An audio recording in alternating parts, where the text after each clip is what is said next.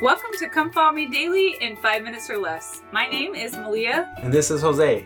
Episode 170 The Melchizedek priesthood is a higher priesthood. For centuries, the Jews had exercised the Levitical priesthood, also known as Aaronic priesthood, but with the fullness of the gospel of Jesus Christ came the greater Melchizedek priesthood, which offered even greater blessings. Hebrews 7 3 Without father, without mother, without descent, having neither beginning of days nor end of life, but made like unto the Son of God, abideth a priest continually. The Joseph Smith translation of Hebrews 7 3 clarifies that it was the priesthood that was without father, without mother.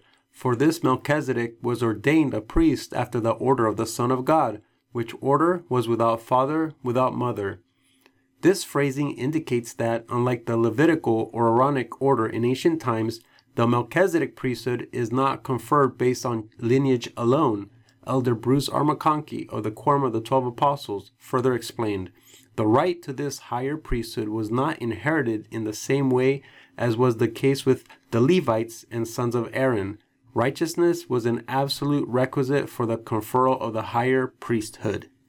Hebrews 7:11 If therefore perfection were by the Levitical priesthood, for under it the people received the law, what further need was there that another priest should rise after the order of Melchizedek, and not be called after the order of Aaron?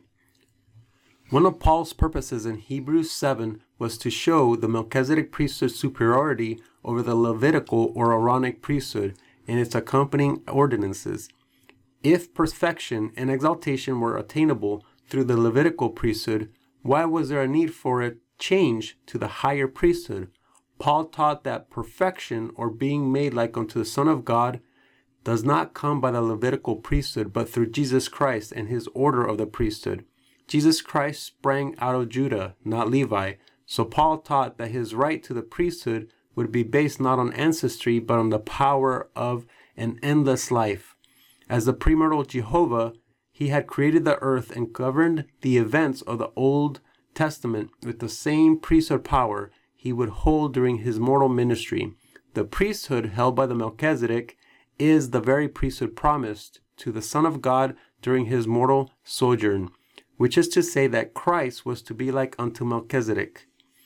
The Melchizedek priesthood is the power of endless lives because it administers the ordinances that bring endless posterity. Elder Craig A. Cardon of the 70 discussed the refining influence of the Melchizedek priesthood. The priesthood also has the power to change our very natures. As Paul wrote, all those who are ordained unto this priesthood are made like unto the Son of God. The likeness is not only in ordination and ordinance, but also in the perfecting of individual hearts, something that occurs in process of time, as we yield to the enticings of the Holy Spirit and put off the natural man. When a man is ordained to the Melchizedek priesthood, he enters into an order by which he may be refined through service to others. President Dallin H. Oaks of the First Presidency taught that though the priesthood is conferred upon male members of the church, both men and women are blessed by the perfecting power of the priesthood and its ordinances. The blessings of the priesthood, such as baptism, receiving the Holy Ghost, the temple endowment, and eternal marriage, are available to men and women alike. Let's read verse 20. And inasmuch as not without an oath he has made priests, for those priests were made without an oath, but this with an oath by him that said unto him, The Lord swear, and I will not repent, thou art a priest forever after the order of Melchizedek. Paul pointed out that in ancient Israel, the priests of the Levitical or Aaronic priesthood did not receive their priesthood with an oath, but because of their lineage. The oath mentioned in Hebrews 7:21 refers to Psalm 110:4. The Lord hath sworn, Thou art a priest forever after the order of Melchizedek. In the latter days, the Lord revealed that all those who receive the Melchizedek priesthood receive this oath and covenant of my Father, and that the eternal blessings conferred upon faithful priesthood holders come according to the oath and covenant which belongeth to the priesthood.